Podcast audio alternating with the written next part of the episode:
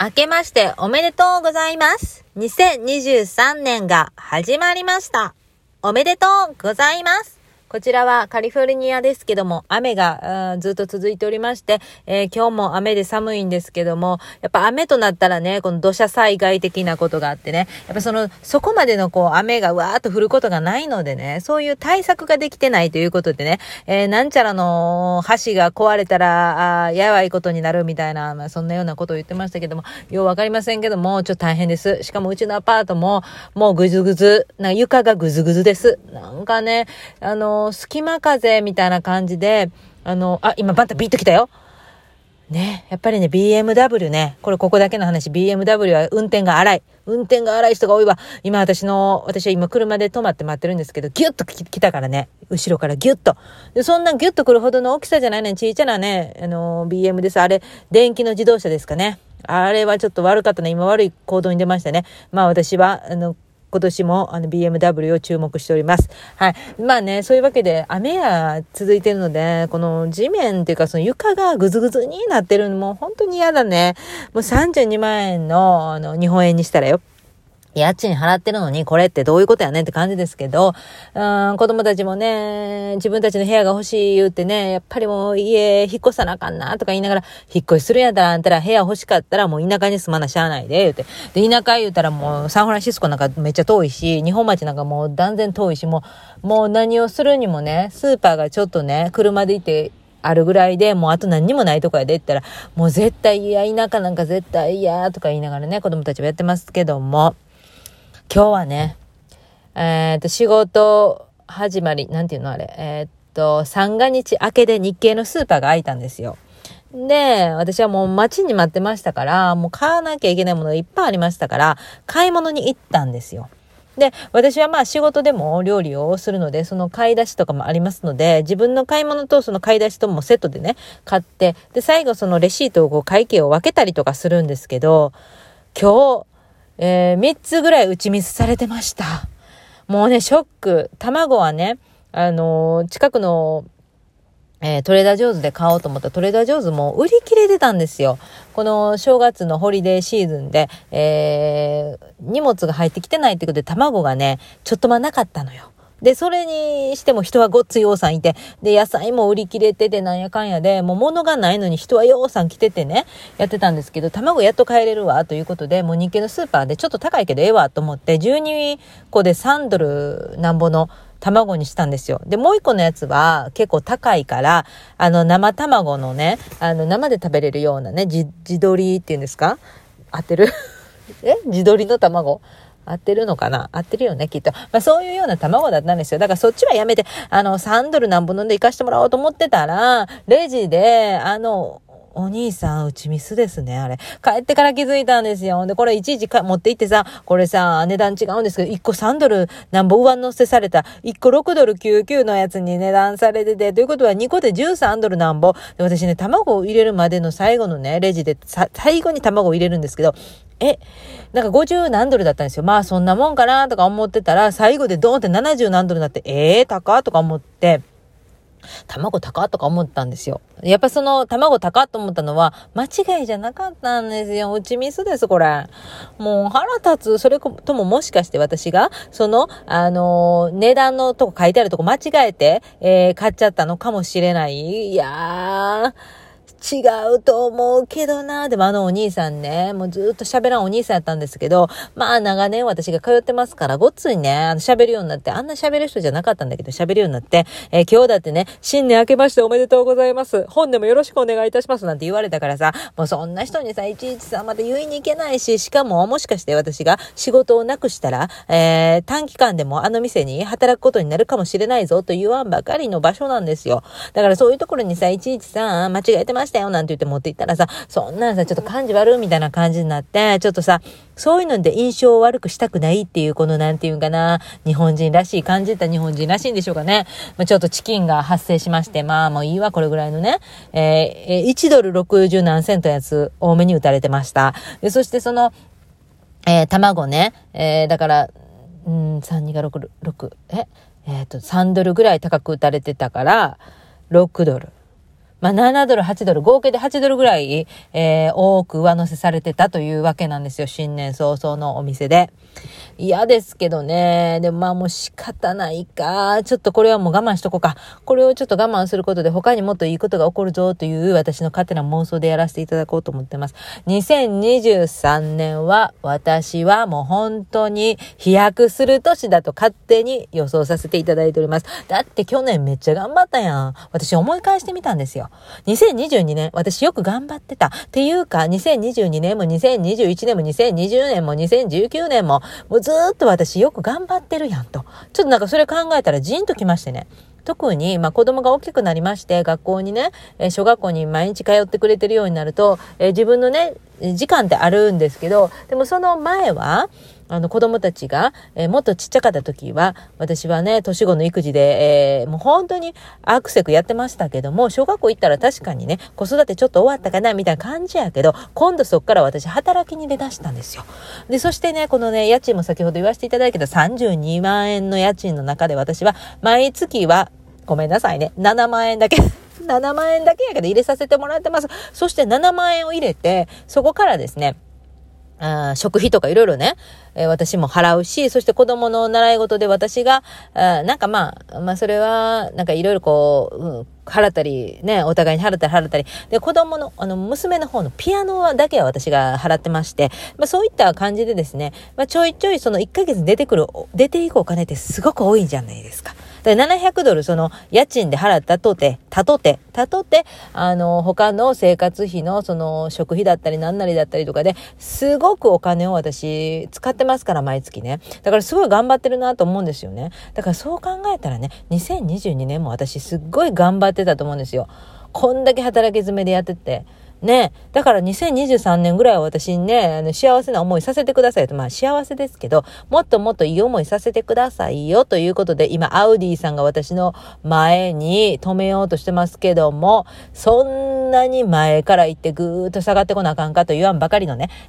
かなり前に行ってから後ろに下がるというやり方で取られております。まあどうでもいいんですけどね、まあ、なんせ2023年ぐらいはね私がほんまもっと主役になって私がもっともっといい思いしていいんじゃないかってというわけで、まあお母様が本当にお優しいお母様がいますので、私はまだまだ親のすねをかじって生きております。すねをかじり尽くしてすねがなくなるぐらいツルツルになるぐらいにすねをかじらせてもらってますけども、そのおかげでですねマイルをねいただいて、そのマイルで家族で、子供たちと引き連れてね、夏には日本にちょっと里帰りさせてもらえるという形になっております。まだねチケットをちゃんと取れてないので、まあこれがなんか完全に買えるぞというふうに慣れてはないんですけど、まあ買えるという予定が組まれました。めっちゃ嬉しいです。これが私の今までの頑張ったご褒美じゃないでしょうか。もうね、かれこれ7年ぶりですかね。6年、7年やと思うんですけど、7年ぶりの里帰り日本ですね。まあ、日本はかなり変わってると思うし、最近里帰りされた方も言ってたけど、やっぱり日本はいいよと快適だしね、皆さんいい感じにね、してくれるしね、対応がいいしね、丁寧だしねって言われてね。まあ私も7年前に久しぶりに帰った時にね、逆カルチャーショックっていうか、丁寧すぎるなぁとも思ったんですよね。なんかそんなに神様、なんていうの、お客様は神様だ的な感じでね、雨が降りそうになってきたら、まあ雨降ってないんだ、雨が降りそうになってきたら、雨が降ってもいいように、買い物袋のところにまたビニールをつけてくれたりとかね。で、そして、深々とありがとうございました、ありがとうございましたってやってくれたりとかね、すぐにすいませんってね、言われたりとかね、そんな大げさな、そんなに謝らないでください。こっちが申し訳ないみたいな。だからこっちが申し訳ないみたいなぐらいに丁寧だったりとかするんですけどね。その割にさ、なんか電車とか乗ったらさ、そう、だから接客とかで見たらめちゃめちゃ丁寧なのに、人に対して丁寧なのかなと思ったら、電車とかでめっちゃケチやったりとかね。あと、歩行者に冷たかったりね、車ビュンビュン止まらずに行ったりとかね、結構そういうとこケチやな、みたいなところもね、あったりするなとか、逆カルチャーショックみたいなのをね、受けたりとかしてたりしてましたけど、まあ7年ぶりにどうなってるのかね、日本をね。で、まあね、そう思いながらね、まあ私はちょっとミニマリストを目指してますので、今すごいですね。車たちがどんどん来てます。なんでかって言いますとですね、もうすぐ子供たちがね、学校が終わりまして帰ってくる時ですから、このタイミングが親たちの送り迎えの、まあ、迎えですね、迎えのこうなんていうんですか、こうすごいね、みんな右左とも車が通りかかっております。私は一番早く来てましたから、誰よりも早く来てましたから、この戦争にはね、関わってないっていうか、携わってないっていうか、なんていうか、戦いには入ってないっていうかね、みんなね、どこか止めるとこないかって必死にやってますね。この時が一番焦りが良くないよ。こういう時が一番車ぶつかり合うからね、本当に勘弁してくださいよっていう感じで、今日はなんでこんなにね、舌がペラペラペラペラ回るかと言いますと、やっぱりちょっと喋りたかったんです。2023年になったばっかりだから、私は喋りたかったんですよ。誰かと喋りたかったんでしょうね。はい。だから私はこんなにね、ペラペラとね、言葉がどんどん出てきて、10分43秒をね、迎えているというわけなんです。まあ、夏になったら私はね、里帰りできたらね、私の沖縄にも行きたいなと思ってるんです。沖縄で訪問したい場所がいっぱいある。ね。想像していただいたらわかるように、あそこにも行きたいし、ここも行きたいし、もうね、私はね、もう、夢に見てた場所に行きたいんですよね。かいちゃんのチーズケーキ屋さん、まず行って、これはもう必ず行って、そしてその後は、ゴリさんの、ゴリ沖縄で紹介されてる店とかもいろいろ行ったりとか。で、子供たちに綺麗な沖縄の海を見せてあげたいとかね。で、そしてもしできればね、その沖縄からね、ちょっと、石垣島も行きたいんですよ。石垣島行ったらね、石垣島の大好きな塩せんべい。死ぬ前に絶対もう一回食べたい塩せんべい。塩せんべいのある西里さんという、一番その西里さんの塩せんべいが美味しいので、その西里さんの塩せんべいのある工場に行きたい。工場に行って作ってる様子を見たい。もうこれがね、死ぬまでの私のね、お願いというかね、やりたいことリストの一つでもありますけども、だからそれを一つね、叶えれるようにね、2023年はなんか大きく叶えれるんじゃないかな。まあ、それはお母さんのすねをかじってる、はい、お母さんのすねがもうツルツルになるぐらいまでかじってるからゆえにね、できることなんです。私の力では全然できます。私はもう無理です。もうね、私には無理なんです。はい。私にね、そんなね、大きなお金をね、貯めることは無理なんです。はい。で、もしね、それをね、クレジットカードで買ったとしてね、買ったとて怖いです。私は返済できない、きっと。うん。私はね、やっぱりね、私にクレジットカード持たせて危ないよ。やっぱりね、一時期ずっとデビットカードで頑張ってたんですけど、デビットカードは何がいいって、やっぱりなくなった、お金がなくなってくるとかちゃんと目に見えてわかりますからね。でもクレジットカードってね、ほんとわからないの。どんだけ使ったかなーっていうのがわからん感じで、請求書見てびっくりみたいなね、感じでやってますけども、今ね、クレジットカードで私はちゃんとなんちゃらスコアをね、貯めるために頑張ってるんですよ。頑張ってるんですけどね、どうなんでしょうね。このまま行くと危ないんです。私のやり方では。はい。まあそんなこんなでね、今年も私は元気にやっていこうと思うんですけど、あとは何したい？今年の抱負ですね。そう。今年の抱負問題。まあ大体の人がね、今年の抱負をちょっと決めたくなるじゃないですか。でもね、ある人によってはね、いやー、私は、目標とかね、今年の抱負とか作らないっていう主義です、みたいなね、みんなでね、今年の抱負どうしますかとかなんてね、披露してる時に、いやー、絶対私はしない主義なんですっていう人もいますよね。ああいう人は逆にね、それがね、あなたの目標なんじゃないんですかなんて思って心でね、突っ込みながら思うんですけども、やっぱりね、こうでなければならないみたいな自分のマイルール、っていうのね、マイルールっていうのが多い人っていうのはね、生きづらいっていうか、まあでもそれで自分を縛ることで、まあ逆に楽なのかもしれないけど、マイルールが多い人っていうのはなかなかね、大変だろうなーなんて思いながらね、やってますけども。はい。まあそういう感じですよね、今年はやりたいこと。もう少ししたら帰ってくるのかしらと思いながら、まだ子供たちが来ませんけど、今2時3分をお知らせしております。2時5分ですか？あと2分ですね。あと2分私は喋れるっていうことなんですね。しかしもう喋ることはないのかもしれない。はい。あとはそうですね、2022年は私は月波類が苦手。もうずっと月波類が苦手で、今何歳なんですか私。38歳なんですか？だから37年間私は月波類が苦手で生きてきたのにもかかわらず、しかし私はネズミ年生まれだったんですけど、37年間私は月波類が苦手だったのに、37歳の年に、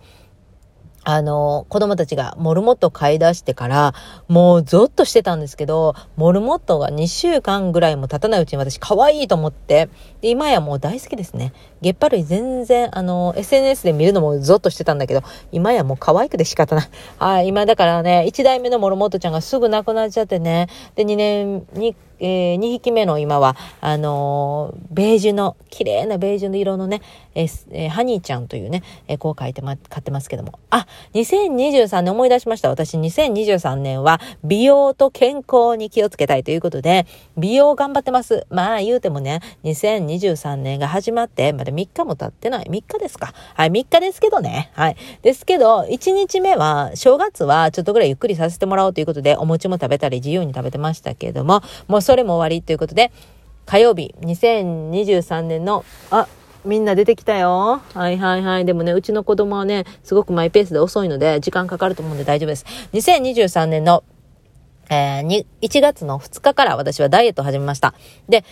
今回はもう食べるダイエット、そして体重計は絶対乗らないって決めました。なんでかというと体重計ってね、ほんまに腹立つんですよ。なんでこんな頑張ってるのに体重減らへんのって思ったらめっちゃ腹立つからもう測らないことにしました。だから何キロからのスタートもわかりません。そして、体重は乗らないでやってますけれども、食べることも3食きっちり食べて、で、ご飯をかなり少なめにしてます。酵素玄米を炊くようになったので、酵素玄米を茶碗に半分ぐらいの量ですね。小さな茶碗に半分ぐらいですね。で、あとはおかずがいっぱい食べて、お腹いっぱいおかずを食べて、そしてお味噌汁、具沢山味噌汁を1日に、朝一番に大量に作っておいて、そしてそれを3食かけてゆっくり食べていくというわけなんですけど、だから味噌汁でもお腹膨らむし、おかずも何種類か作ってお腹膨らむし、みたいな感じでやらさせてもらってます。うちの娘はやっぱりまだですよね。はい、まだです。というわけで、そういうふうにね、やりだした。そして運動はですね、1日2回、中山筋肉の世界一簡単な筋肉トレーニングだったかなっていうやつをやってます。あれがね、本当にね、簡単なの。簡単なんだけどかなり効くんですよ。だからなんか続けれるっていう感じで、まあ言うてもまだ2日目ですけどね。はい。ですけど私はちゃんと2日ちゃんと、1日2回やらせていただいております。そしてプロテインを飲む。で、プロテイン美味しいの見つけたんですよ。私今までプロテイン何を飲んでもまずいのしか買ったことなくて2回ぐらいね、捨てましたけども。でもね、今回のプロテインはめちゃめちゃ美味しいプロテインっていうか、まあインターネットで調べたら一番人気のプロテイン買ったらそれが一番美味しいんじゃんっていう話で、ダブルチョコレートの味をね、飲んでて、それをね、ソイミルクで割って、ちょっと温めて、ホットミルクみたい、ホットココアみたいにして飲むんですよ。あれが大好き。あ、まなちゃん来た。まなちゃん気づいてくれるかな。というわけで皆さんちょっと急ぎなんで、もうこれちょっと切りますね。じゃないとまなちゃんがちょっと帰ってきますから。というわけで皆さん、2023年もどうぞよろしくお願いします。じゃあね。